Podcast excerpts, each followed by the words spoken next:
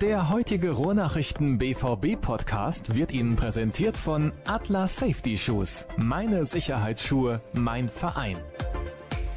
Offizielles Saisonende, zumindest in der Fußball-Bundesliga. 34. Spieltag ist gespielt und damit hallo und herzlich willkommen zum BVB-Podcast der Ruhrnachrichten.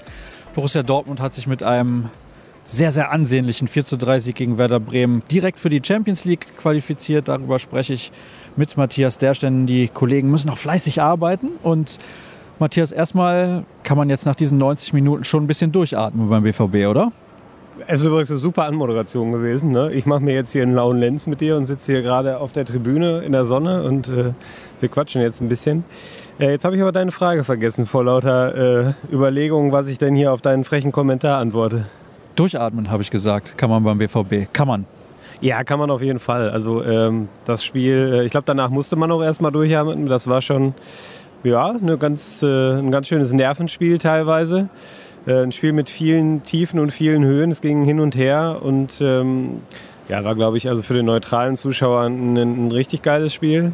Es hat richtig Spaß gemacht zuzuschauen. Ähm, als Fan hat man, glaube ich, an der einen oder anderen Stelle ein bisschen äh, Nervenflattern gehabt. Aber hinten raus dann äh, ja, ein sensationelles Ende, ein ganz emotionales Finale dann hier der Mannschaft vor der Südtribüne. Das, äh, das war schon ein runder äh, Bundesliga-Abschluss, so möchte ich es mal nennen, weil das große Saisonfinale äh, in Berlin in der kommenden Woche, das liegt ja noch vor uns. Da war der Klassiker vom neutralen Zuschauer, der Spaß hat bei so einem Spiel, aber es war tatsächlich so. Also 4 zu 3, da kann man nicht viel mehr erwarten. Viele Torraumszenen gab es ja auch, beziehungsweise Strafraumszenen in diesem Spiel. Und Fangen wir mal an. Am Anfang, Marcel Schmelzer konnte nicht mitmachen. Was hat er? Hat man da schon was gehört? Sah aus wie Muskelfaserriss, Klassiker beim Aufwärmen. Ja, also so eine genaue Diagnose gibt es noch nicht. Der soll auf jeden Fall nochmal äh, ins MRT, dass man da äh, dann genauen Aufschluss darüber hat, was er, äh, was er denn jetzt, was da passiert ist. Es sieht Stand jetzt schon danach aus, als würde es äh, zumindest sehr, sehr eng, was das Pokalfinale angeht. Ich glaube, man lehnt sich auch nicht allzu weit aus dem Fenster, wenn man sagt, dass er da nicht spielt, ähm, weil ich fand auch, dass das so in Richtung Faserriss ging, ähm, wie das aussah. Ähm, vielleicht hat der BVB Glück, vielleicht hat vor allem Marcel Schmelzer Glück, der sich äh, sehr auf dieses Finale gefreut hat. Ich habe noch ein Interview gehabt mit ihm vor ein paar Tagen ähm, und da haben wir natürlich auch darüber gesprochen, was er denn darüber denkt, dass er ja dann derjenige wäre, wenn sie den Pokal gewinnen, der den äh, als erster in den Händen hält. Und da hat er mir gesagt, dass er schon, schon in Gänsehaut davon bekommt, das nur so zu hören. Das wäre für ihn sehr, sehr schade, wenn er das verpassen würde. Also vielleicht hat er Glück, aber ähm, Stand heute sieht es zumindest nicht allzu gut aus. Deswegen hat Marc Bartra gespielt. Da kommen wir gleich noch drauf zu sprechen. Bereits in der sechsten Minute hat Slatko Junusovic für Werder Bremen zum 1 zu 0 getroffen.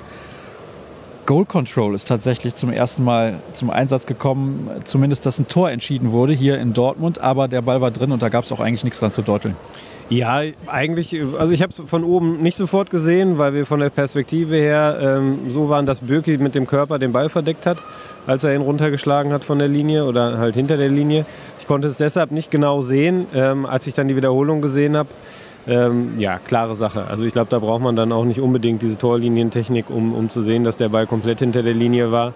Aber gut, dass es funktioniert. Äh, der Schiedsrichter Günter Perl hat auf die Uhr geschaut und dann war das Signal dann auch Richtung Mitte. Ähm, und ich glaube, da gab es dann auch nichts zu diskutieren in dem Moment. Äh, die Uhr ist da, glaube ich, sehr verlässlich, beziehungsweise diese Technik. Und wie gesagt, das war jetzt auch eine Szene, die man auch mit bloßem Auge, mit einem besseren Winkel durchaus hätte erkennen können. Aber genau dafür ist diese Technik eingeführt worden. Deswegen finde ich gut, dass man die zur Verfügung hat. Und wie gesagt, wer weiß, ob der Linienrichter bzw. Schiedsrichterassistent und der Schiedsrichter das aus der Situation so erkannt hätten. Denn ich glaube, Perl hat ja zum Beginn etwas gezögert und hat erst dann auch auf Tor entschieden. Das war ein früher Schock für den BVB, der ein paar Minuten gebraucht hat, um sich davon zu erholen. Aber dann gab es erstmal eine Situation für Aubameyang, Kopfball, den er eigentlich zumindest aufs Tor bringen muss. Also das war schwerer, den Nebenstor zu köpfen. Und dann Lattenschuss von Marco Reus, wo er sich sehr spät entschließt, glaube ich, selber zu schießen, anstatt irgendeinen Mitspieler in der Mitte zu bedienen.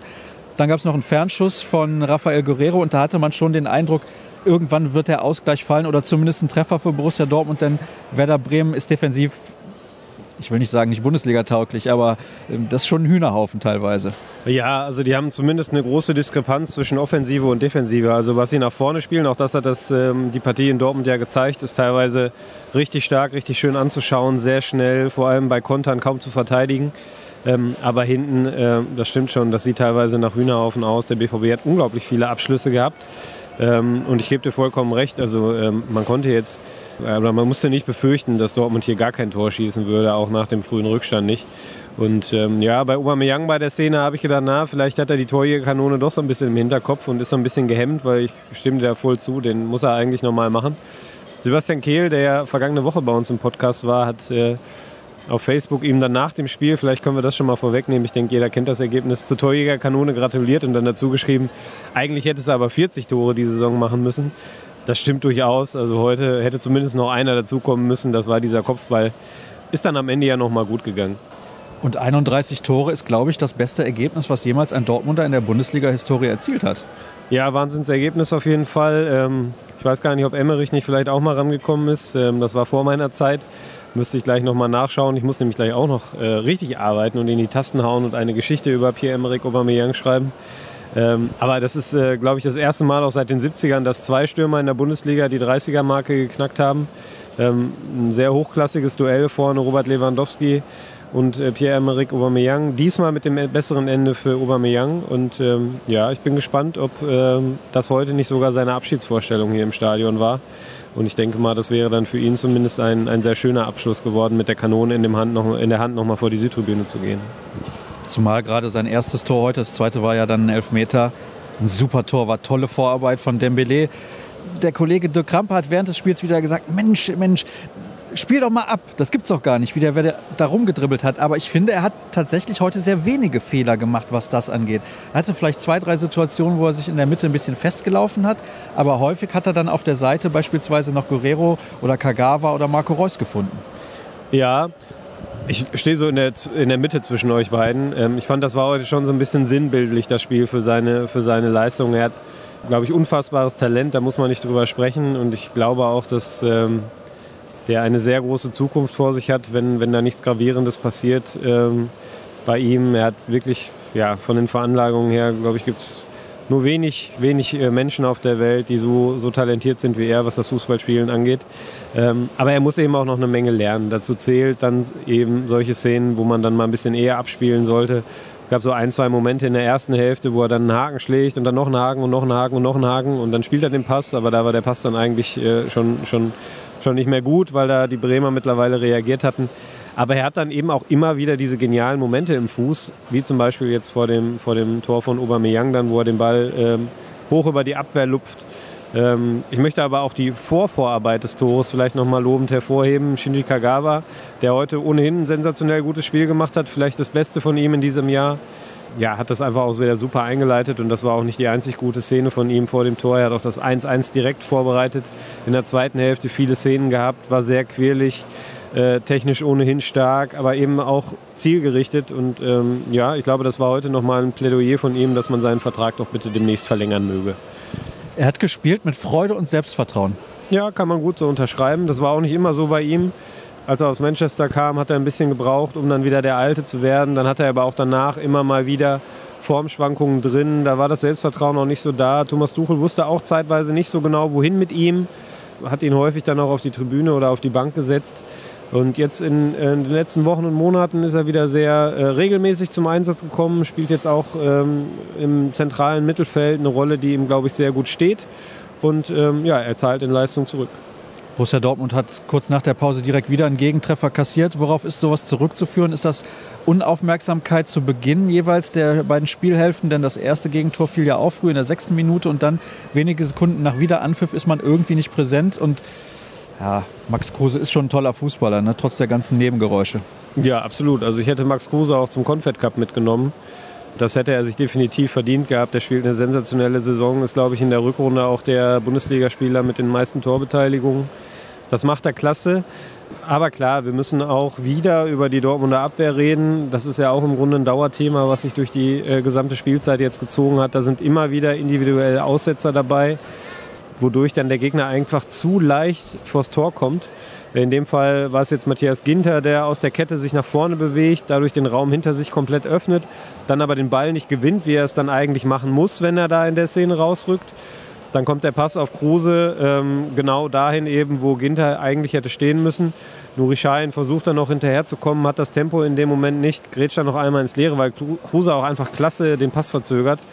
Ja, dann Querpass rein, Tor.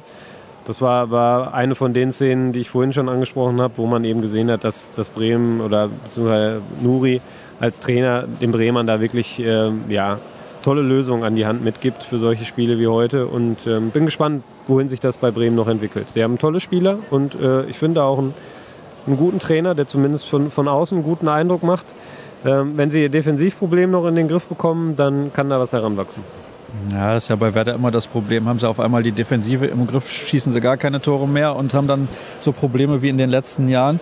Ich finde es gut übrigens aus Sicht von Werder Bremen, dass sie nicht in den Europapokal gekommen sind, denn so können sie sich nächste Saison auf die Bundesliga konzentrieren. Und wir haben das ja gesehen in den letzten Jahren, die Mannschaften, die im Europapokal dabei waren, Augsburg, Freiburg, Mainz, solche Mannschaften haben danach eigentlich immer große Probleme gehabt. Dann gab es das 3 zu 2 für Werder Bremen. Da war der Torschütze Max Kruse vorher noch ein gefährlicher Konter, wo Marc Bartra in letzter Sekunde geklärt hat. Du hast eben schon gesagt, wir müssen über die Dortmunder Abwehr sprechen. Zum Glück ist ja Eintracht Frankfurt offensiv nicht ganz so stark wie Werder Bremen, denn sonst könnte das nächste Woche in Berlin ein ganz böses Erwachen geben. Ja, ich fand, man hat auch schon in dem Rückspiel in der Bundesliga gesehen, dass man gegen Frankfurt aufpassen muss. Es stimmt, dass die Frankfurter im Offensivgang nicht so stark sind wie die Bremer. Sie sind aber auch in der Defensive nicht so schwach. Ich glaube, dass Dortmund da wesentlich weniger Torchancen bekommen wird als heute. Und ich glaube aber auch, dass Frankfurt Konterchancen bekommen wird. Und ähm, ja, das wird, ähm, glaube ich, eine, eine enge Kiste. BVB ist klar favorisiert und ich meine auch, dass der BVB das eigentlich gewinnen müsste. Aber es wird kein Spaziergang. Ähm, man darf sich da, glaube ich, nicht zu sehr von der Rückrundentabelle blenden lassen, wo die Frankfurter ja, nur noch relativ wenig Punkte gesammelt haben. Ich weiß gar nicht, ob es am Ende dann 12 oder 13 waren. Aber auf jeden Fall ein, ein Punktestand, mit dem man normalerweise absteigt. Sie hatten halt die gute Hinrunde. Und ähm, das spielt am Samstag aber keine Rolle mehr. Das ist dieser blöde Spruch mit den eigenen Gesetzen, aber das stimmt schon. Man hat letztes Jahr bei Berlin gesehen, ähm, als sie sich auf das Halbfinale äh, gegen den BVB im Olympiastadion quasi über Wochen vorbereitet haben und in der Liga auch so ein bisschen abgeschenkt haben in der Phase. Das ähm, hat dann bei Berlin dazu geführt, dass sie sehr verkrampft in das Halbfinale damals gegangen sind. Ich glaube, das wird bei Frankfurt diesmal ein bisschen anders sein. Und ja, ich bin sehr gespannt. Ich glaube aber, dass der BVB äh, da am Ende die, die, Nase vorn haben wird, weil sie einfach die besseren Individualisten haben und ähm, ja, im Zweifel einfach auch vorne durch Mentalität dann auch zum Erfolg kommen können. Sie haben äh, mit Marco Reus einen extrem wichtigen Führungsspieler jetzt wieder in, in bestechender Form. Ähm, muss sagen, das imponiert mir sehr, wie er aus den äh, vielen Rückschlägen, die er nun auch schon hatte in den vergangenen Jahren, äh, wirklich gestärkt hervorgegangen ist. Es gibt ja immer so diesen Standardspruch, ich werde äh, stärker zurückkommen. Das ist so ein bisschen Running Gag geworden bei den Profis, wenn die lange verletzt sind. Ähm, bei Marco Reus stimmt das aber zu 100 Prozent. Also der ist an, äh, was seine Persönlichkeit angeht, enorm gereift und zieht die Mannschaft richtig mit. Ich fand es heute wahnsinnig stark von ihm, wie er sich dann ähm, vor dem Elfmeter den Ball schnappt, also vor dem, vor dem ersten Elfmeter den Ball schnappt ähm, und ihn dann auch eiskalt versenkt, ähm, wirklich im Stile eines Führungsspielers. Und ich habe auch in dem Moment nie daran gezweifelt, dass er den nicht machen könnte, also äh, dass er ihn, ja genau, dass er ihn verschießen würde. Das, ich war mir 100% sicher, der macht den jetzt auch rein, weil er das einfach ausstrahlt momentan. Und ähm, das wird, glaube ich, im Pokalfinale auch ein richtiges Fund sein. Er ist ja ähm, in den vorangegangenen Finals häufiger auch mal abgetaucht, hat auch mal klare Chancen liegen lassen. Ich glaube, äh, das wird diesmal nicht passieren. Jetzt hast du die Vorschau-Sendung fast schon gemacht. Das wollte ich eigentlich gar nicht. Wir haben ja dann noch was vorbereitet nächste Woche. Aber lass uns noch mal über das Spiel heute kurz sprechen. Was hat dir konkret nicht gefallen an der Dortmunder Defensive? Heute mit Ginter, Sokrates, dann hatten wir noch Batra und daneben teilweise, vielleicht habe ich das auch ein bisschen falsch gesehen, Erik Durm. Aber da hatte ich den Eindruck, dass der heute komplett nicht im Spiel war, wurde dann zur Halbzeit auch ausgewechselt. Teilweise war es eine Dreierkette, dann wieder diese Fünferkette, wenn Guerrero sich hat fallen lassen das wirkte alles nicht so abgestimmt, wie das vielleicht in den letzten Wochen so gut funktioniert hat bei Borussia Dortmund. Hat das vielleicht auch damit zu tun gehabt, dass Marc Bartra kurz vor Spielbeginn erst in die Partie, also beziehungsweise in die Mannschaft gerückt ist? Ja, klar, mit Sicherheit. Ähm, das verändert natürlich dann auch nochmal Abläufe. Das ändert auch Sachen, die man vorher anders besprochen hat. Marcel Schmelzer ist weggebrochen kurz vorher und das war meiner Meinung nach in den vergangenen Wochen der stärkste Abwehrspieler des BVB fand ihn ähm, ja, in bestechender Form, hat äh, sehr viele Bälle immer schon früh abgefangen, war auch sehr zweikampfstark, hat auch in der Eröffnung eine gute Rolle gespielt, der hat heute gefehlt. Marc Bartra war, fand ich eigentlich der beste von den drei Innenverteidigern hinten. Sokrates nicht so stark wie sonst, früh eine gelbe Karte abgeholt. Hatte auch in der zweiten Hälfte in einer Szene Glück, dass äh, Bartels das ein bisschen zu billig macht und ein bisschen zu sehr auf die gelb-rote Karte geschielt hat in dem Moment. Das hat Perl da nicht drauf reingefallen. Ja, und Ginter äh, nicht nur bei dem, bei dem Gegentor kurz nach der Pause, was wir gerade besprochen haben, eben nicht ganz sattelfest. Und ja, es fehlte so ein bisschen auch die Balance äh, dann zwischen, zwischen Abwehr und, und Defensive, wenn die Bremer dann schnell umgeschaltet haben.